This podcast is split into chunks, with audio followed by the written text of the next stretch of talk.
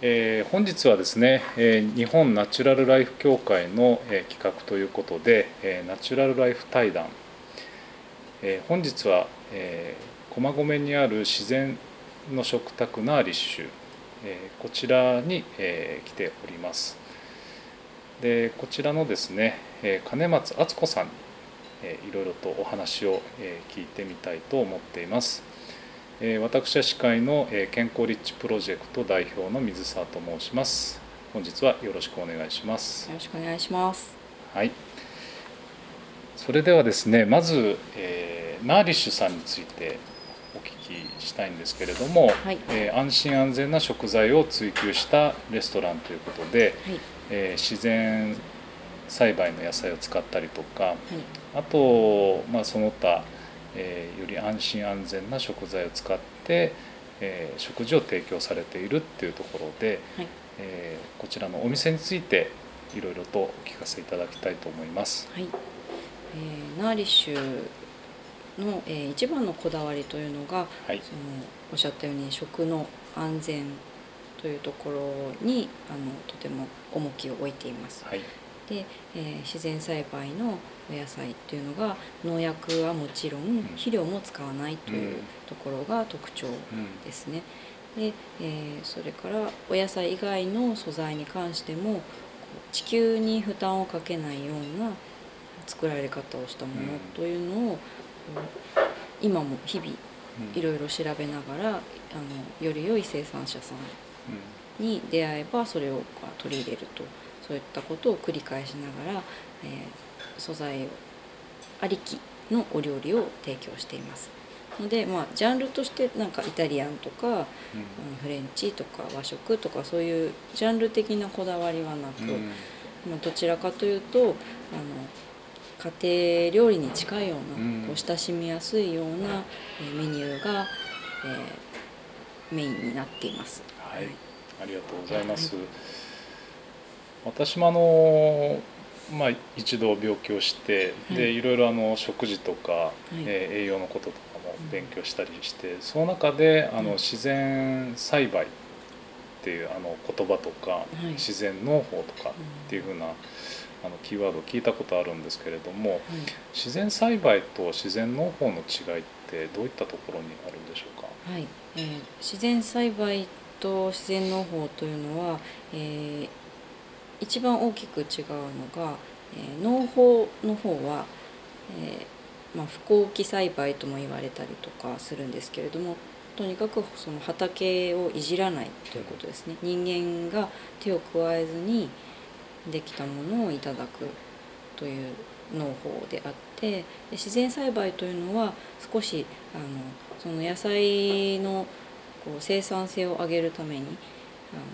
人間が適度にこう手を加えるということをします。どちらも肥料を入れないという点では一緒なんですけれども、うん、そうですね。その野菜ができるだけ多くの人に届くようにということも踏まえたあの栽培方法ということで、あのこう草を抜いたりとかあの間引きをしたりとかっていうことで一つ一つのあのお野菜がちゃんとこう販売できるようなあのものに近づけるような工夫はいろいろとするのが自然栽培ですね。うん、そうですね。はい。あとよく聞くのが、はい、あの有機農法っていう言葉もあるんですけれども、はい、有機農法との明らかに大きな違いっていうのは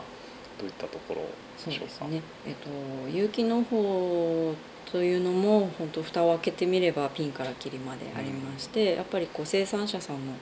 あの思いというかどのような思いというか目的で作られているかっていうことであの農薬肥料の量っていうのも全然変わってきますし、質も変わってきます。であの自然栽培というのは一番のポイントはあの肥料を入れないというところですね。で肥料を入れないとそこにはえー、農薬が必要になくなってくるというあの栽培方法なんですけれども、うん、なぜそうなるかというと肥料を入れると硝酸体窒素という成分が、うん、あの過剰に発生した環境になってしまうんですね。でそれであの本来土の中には存在しているんですけれどもこうバランスを崩した状態になってしまうことで、その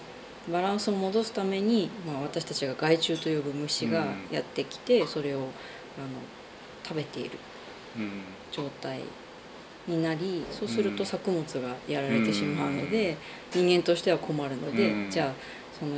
虫をやっつけなくてはいけないということで農薬が必要になる。と。そうですね。でそのでもその農薬をまいてもその土の元のバランスというのは崩れたままなので、うん、結局またそのバランスを戻すために虫が発生してしまう、うん、だからたくさん発生するっていうことはそれだけバランスを崩してしまった状態ということなんですね。なので戻ってくればどんどん虫が減ってきてもともといる状態の虫だけになって、その作物にはこう影響を与えないというか、共存できるような環境に戻っていく。いくんですね。はい。なんかねあの、まあ、思い込みとしてはやはり肥料は入れなきゃダメだし、うん、ある程度農薬は使わなきゃいけないっていうような思い込みあるんですけれど、うん、でも実際にこうあの肥料を減らしていくと、まあ、虫も少なくなり、えー、農薬もいらなくなるっていう状況があるんですね。そうなんですよ。で、うん、その自然栽培をする時にあのポイントとしてあるのが、非毒層というその、うん、えー、肥料を入れ続けたことで出来上がるこう冷たい層があるんですね。でそれをあの抜くというかなくしていくっていうことをこう地道に続けていくと、そのひどく層から下まで根っこが張れなかった野菜たちがその、もっともっと深く根っこを張れるようになると、あの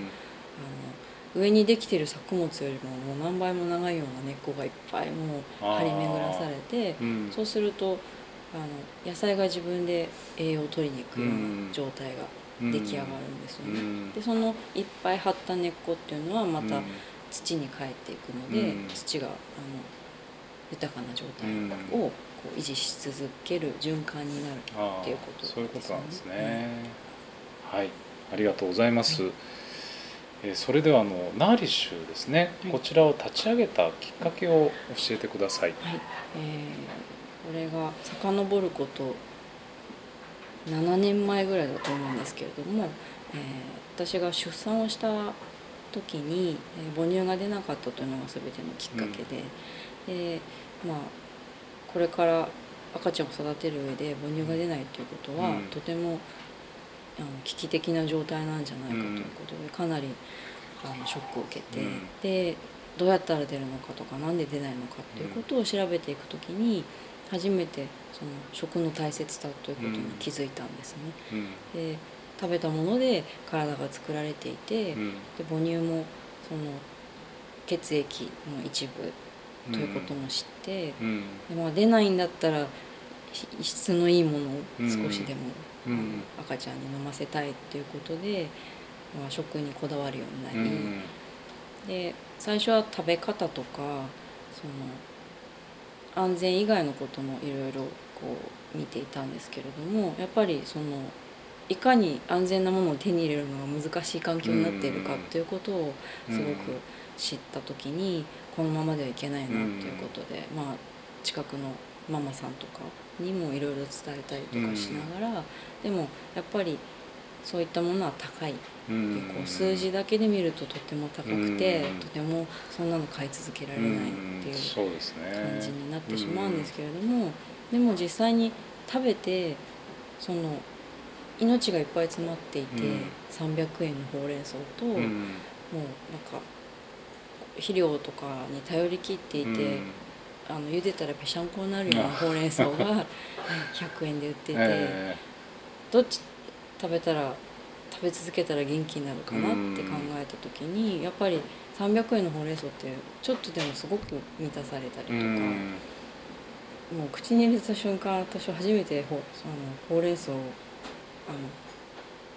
味見しようと思って止まらなくなったぐらい美味しかったんですよね、えー、なんかそういうなんか体が求めるものというか、うん、そういう元気がみなぎっているものっていうのを選んでいったら、その健康法とかもいらなくって、うん。やっぱり素材の力っていうのは大事だなっていうのにこう食べていくうちに気づいて、でその最初は食べ物だけをこういろいろ調べていったらその作られる過程であのすごく地球に負担をかけているうん。環境に負担をかけている側面がいあちこちで見えてきた時にこれだけ地球に負担をかけてたくさんの食べ物ができていて、うん。これは多分続かないんじゃないかなって思っうんたんですよね。その時にやっぱり私たちが元気でいるためには地球が存在し続けなくちゃいけなくてでつ地球がきれいになるような負担がかからないようなものがうん。どんどんあのつ作られていけば、うん。自然と私たちもその上で暮らしてるわけなのでうん。元気になるんじゃないかなと思った時にそういうなんか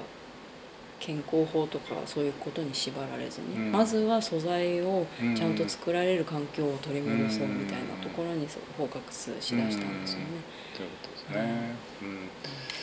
それで、まあ、実際その自然栽培とも出会って、で、まあ、そうは言っても飲食業をスタートするっていうのははいかなり大変なことだと思うんですが、うん。あのあえて、まあ、それにチャレンジしたうんところなんですけれど、そうですね。はい、やっぱりあの私が個人でこう思いを持って動いてた時っていうのはこう口で説明して、うん。あのなんとか分かってもらおうみたいなところまでしかできなかったんですけれども、やっぱりあの食べてもらったら早いんじゃないかなって思ってそれを飲食店とかっていう形でうん。いろんな方に味わってもらったらすごく伝わるのではないかなということでうん。こう頭の中で思い浮かべていて、うん。でも自分ではそこまで、うん。あの動く気にはなれず、うん。やっぱりあの言葉で伝えている時はやっぱり動いてくれるというか、うん。選択を変えていく人っていうのはとても少なかったので、うん。無理かなとか思ってできなかったんですけれども、うん。あの今の一緒にお店をやってる夫うん。が話を聞いてくれたのはそのえ具体的になるきっかえけで、あのうん一生懸命真剣に聞いてくれて、うん。それをじゃああの一緒に飲食店という形でやりませんか、ということで、うん。あの協力者がいることで、え現実になったとういうん感じですね。はい、ありがとうございます。はい。で現在あのこちらのお店でえー取り組んでいることはい。なんですけれども、あのセミナーをお店で開催したりとか、イベントそうですね。あのワークショップとか交流会とかされてるっていうことなんですけれども、はい。こちらについて少しご紹介いただけますか？はい、えーそうですね。こう飲食店で食べてもらうのが早いっていうところがまず入り口としてあってであのいろんなお客様がいらっしゃるのでもっと情報を知りたいお客様もいれば、あのいろいろ詳しい方もいらしてであのいろんな温度の方にさらにこう選択してもらえるようなこう場を作っていきたいなということで、あのまあ、情報をもっと知りたいという方にはセミナーという形で、いろんな講師の方をお招きしてうん。お話を聞いて帰っていただく、うん。あとはその主婦の方とか、うん。その日常でもっと生かしていきたいなとこう思い始めてるような方には、そのワークショップという形で一緒に楽しく体験しながら、うん。でその後はまあお食事でこういうふうにお料理したらあの美味しいですよとか、うん。そういったことをあの身近な形で体感して帰っていただくっていうワークショップ付きの交流会とか、うん。あとはまあそうですね楽しい食事の場で本当にいいものを食べて、なんか美味しかったねって言ってこうこう豊かな時間を過ごしていただくような交流会にうんしたりとか、うんまあ、いろんな角度でその素材がいいっていうことは本当に美味しくって、うんあの本当に元気になっていくよねっていうことが伝わればいいなということで、うんあのこれからも入り口を増やしていきたいなとは思っています。そういうことですね。はい。ありがとうございます。やはりいいなって思うのはその単にこのまあセミナーとかで、あのまあ情報として提供されるだけじゃなくて実際にこちらのレストランで、はい。実際に作り方を学んだりとか、実際に食べてみたりとかっていうところで、本当にもう参加していただいてる方が体感して、あ本当に正しい食事っていうのはこういうものなんだっていうのをその場で体感できるっていうのがいいなっていうふうに思いましたね。はいでそうですね。こちらのレストランを、はい、えー、始めて良かったことをいくつか紹介していただけますか、そうですね。やっぱり食べていただいての反応がすごく、うん、あのはっきりとしているのでやっぱり始めるまではなんだかんだ言っても分かってもらえるかなっていうのはあったんですけれども、うん、本当にあの子供が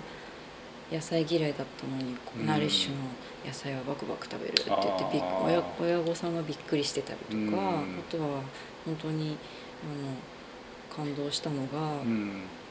たまにこう「お釣りはいらないです」って言って本当に美味しくて感動したので「お釣りはいりません」って変えられる方も、少なくなくいらして、さ最近もなんかちょっとわなわなしながら こんなに美味しい食事はもう何年ぶりかと思いますって言って、えー、これは取っといてくださいって言って帰られたあの年配の男性の方とか、えー、やっぱり素材をこうちゃんと選んで、もうその素材選びに頑張るって結構エネルギーかかるんですけれども、ね、本当に頑張って選んでよかったなってすごくそういう時に感じますね。そうですね、はい、僕なんかもあの健康指導をしてる中で、食を良くしていきましょうとはいうものの、はい、実際じゃあどこで調達したらいいのかとか、じゃあどのように料理したらいいのかとか、それを考えた時に、うなんか言っててはいるものの実際それ難しいよなっていうのは相当ずっと感じていて、でまあ、それをこう形にして実現されてるっていうのは素晴らしいですよね。でやっぱお子さんとかね、まあ、お子さんだけじゃなくて大人もやっぱりちゃんとしたもの素材で作っているものっていうのが本当体感できて、で本当に感じられるわけだから、あのこういうねあのレストランとか、あとそういった食材をあの売ってる場所が増えるといいですよね。そうですね、目指すのはやっぱりこういった素材が当たり前にどこでも手に入るような世の中っていうのを、あの目指してそこに一歩一歩近づいていけたらなと思っていますね。そうですね。なのでやっぱり選ぶ人が増えれば増えるほど、作り手さんもそっちに切り替えていく。と思うので、そのお店で食べていただくだけじゃなくて、販売もしてるので是非お家でも使ってみてくださいとか、あとはもう生産者さんを紹介したりとかっていうことで、ここで手に入りますよとか、あの随時紹介はしてます。とい。うことですね、はい、はい、ありがとうございます。はい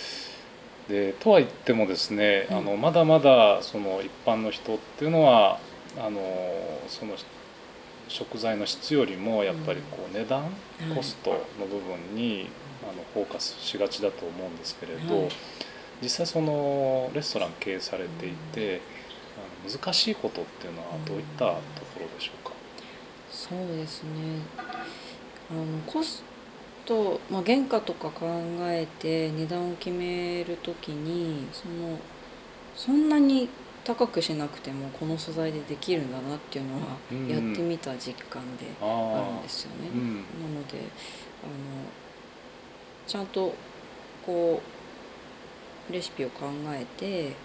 あの組み合わせれば、それなりにいいものでそんなに高くない、あのお値段で提供できるんだなっていうのはやってみて分かったんですね。あそうなんですね、あとはまあよりこう魅力的に見てもあの感じてもらえるような、うん、あの盛り付けとかっていうところはまだまだ勉強中なんですけれども、うん。え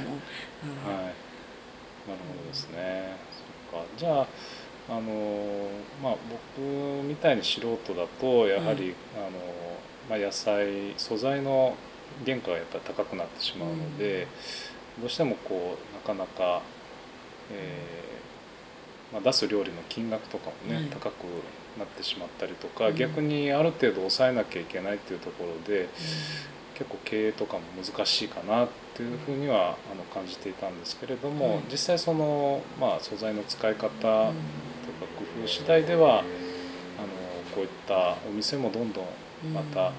あの広めていくことが可能な感じですかね。そうですね。あとはそのこだわりを伝えつついかにこう身近な飲食店として認識してもらえるかっていうのは、うん。あの大事だなと思ってまして、やっぱり自然食って最初は歌歌いすぎてて、うん。あのまあお酒も夜は飲めるので、うん。そういったあの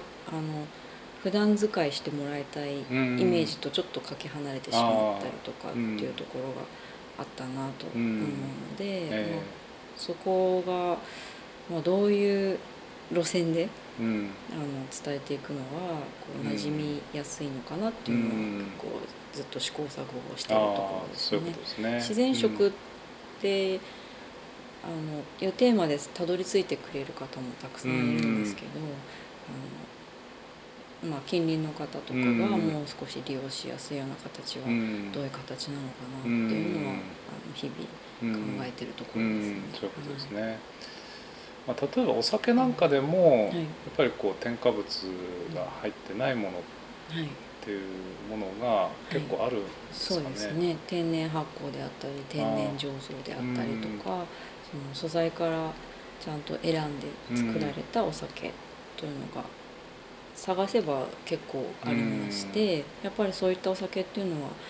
あの悪酔いしなかったりとかそうですね。なんかお酒嫌いだった人も、うん。これなら飲めるって言って美味しいって言ってあの飲むようなうん。こうちゃんと作られたものっていうのはやっぱりあの味わいが違うのでこうガブガブ飲んで酔っ払うっていう感じではなくて、うん。なんかこう味わって飲むような、うん。食楽しい食の食卓にこうお酒があるみたいなそういったイメージ、うんなんですよね。うん。そういうことですね。うん。確かにあの居酒屋さんとかで、はい。あの飲み放題のお酒とか、はい。まあ、ちょっとまあ中華料理屋さんでね、うんちょっと安いお酒を飲むと、うん。翌日、まあ、嫌な二日酔いが残ったりとか、で飲んでるそばからちょっと調子がうん。今一つだなと思ったりとかありますよね。うんうん。特にあの私の場合は顕著なのがワインってあ。あの酸化防止剤が入ってると本当にもう頭がどんどん痛くなってくるんですよ。あそういうことですね。うん。でやっぱ酸化酸化防止剤が入っていると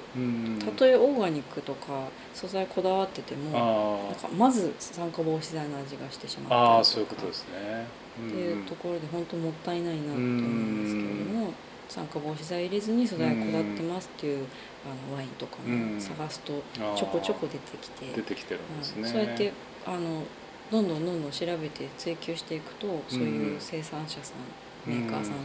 たどり着けるので、そこはあの今後もずっと続けていきたいところです、うん、それは酸化防止剤を入れるっていうのは、はい。やはりこう、まあ、酸化して悪くなってしまうっていうのを防ぐために入ってるわけですよね。はい。そうする品質を保たないといけないので、ええ。その流通で、あのうん遠くまで運んだりとか、うん。長期保存を可能にするためにっていう目的でうん。入れるんですけれども、素材がしっかりしていればうん。そんなに品質は劣化しないとういうか、ん。まあ、そのどんどん熟成していくっていうこう、うん。発酵してたりするので、味は変わっていくんですけれども、うん。そのまずくなるというよりはうん。深みが増したりとかっていうことになるので、はい本来はいらないはずだよね。ああそういうことですね。やはりこう国内のものが多いんですか？その酸化防止剤が入ってないっていうものは。えー、と海外でもあります、ね、海外でもありますか？はい、やへっぱりなんかヨーロッパの方はうん。日本よりうん。もそういう安全基準というのはとても、意識が高いので、うん。逆に海外の方がそういったものが多いんですね。はああそうなんですね。はいじゃあ自分からやっぱりどんどん探していかないとダメですね。すねはい、わうんかりました。はい。そうですね。それではこれから行うイベントの告知ですね。はいえーいいろいろあると思うんですが、はいいくつかご紹介をお願いします。はい、えー一番、えー直近ですとその情報をあの知りたい方とまあどんな方でも聞いてほしいんですけれども、はい、あのうちがあのと一番主要な取引先として、うん。あのナチュラルハーモニーさんという、はい。あの自然の素材をあの紹介している会社がありまして、まあ、自然栽培のお野菜とかあとは本当にその安心安全な素材をあの紹介している会社ですね。そのただ紹介するんじゃなくてなければじゃあうん。生産者さんと一緒に作ろうみたいなところから動いているあの社長の川野秀夫さうん。ん、をお招きして全3回セミナーを開催中なんですけれども、はい。この2月の25日の火曜日7時から10時で、はい、えー第2回が開催されます。はい、でテーマが「菌と調和した生き方あ」ー、はい、ということで、え1回目は自然栽培のお話だったんですけれども、2回目はあの日本のあの伝統食うん。品のそのお味噌とか醤油とかお酢納豆とかいったもののあの深いお話が聞ける